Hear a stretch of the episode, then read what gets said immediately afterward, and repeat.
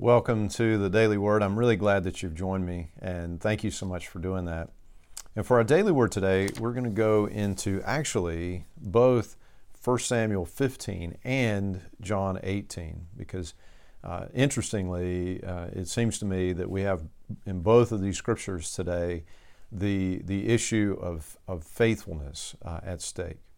Uh, first of all, from uh, Saul's disobedience, where he decides that he will uh, keep and allow the people to keep part of the spoils from the Amalekites, when the Lord had had specifically given instruction that that they keep keep nothing, that there was such a defilement, um, uh, such an evil in, in the midst of, of that people that they they couldn't keep any of it.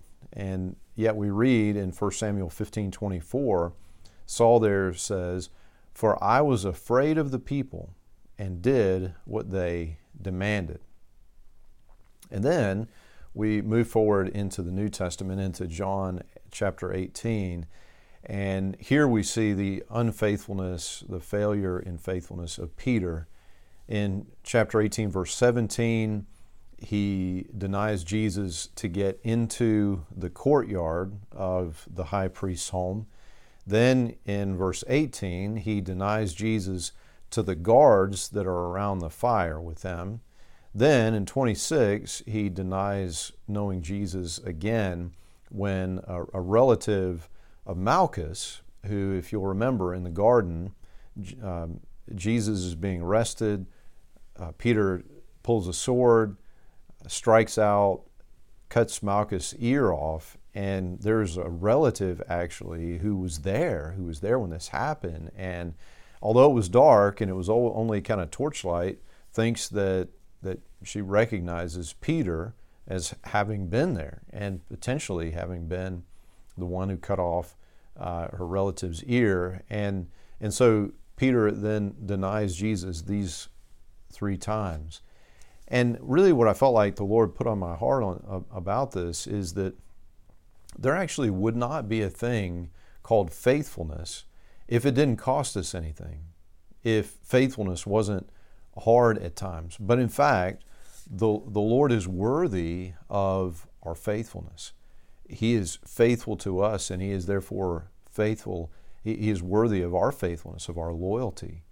And here's the way that I, I, I think of this, is that when our loyalty to Jesus costs us, when it costs us, and it will, and it does, but when it costs us, we can know that Jesus is always worth it. Because, you know, what we tend to do is we tend to choose the situation, to uh, choose the thing that is of greatest value. And whatever it is that we could avoid, whatever pain we could avoid, whatever sacrifice we could avoid, is always the lesser. When we sacrifice for the sake of being faithful to Jesus, it is always to choose the greater rather than the lesser.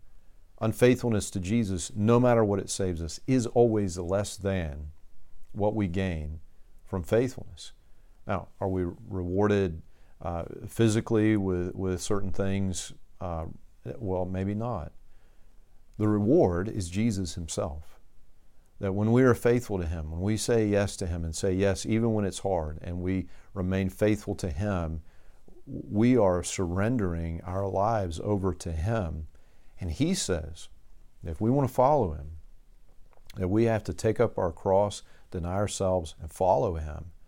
And, and so it is in denying ourselves, it is taking up our cross, whatever that might look like, whatever sacrifice might be required, we are actually stepping into the fullness of life in Jesus. We are we are putting ourselves into the place of a disciple. We are following Jesus.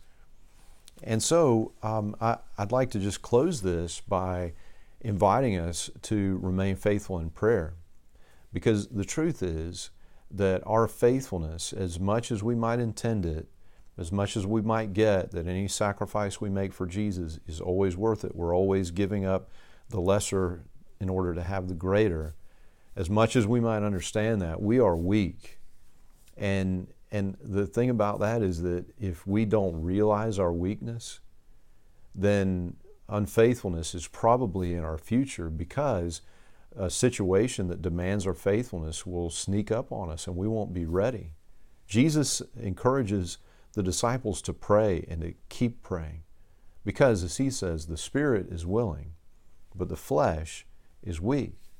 So even our faithfulness, though it requires a decision on our part, our faithfulness is dependent on the power of God.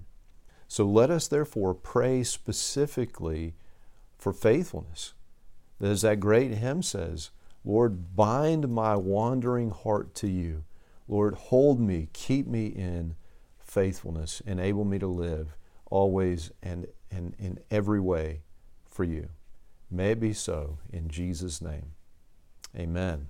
Amen. And until we get a chance to speak again, I pray that God would bless you and keep you.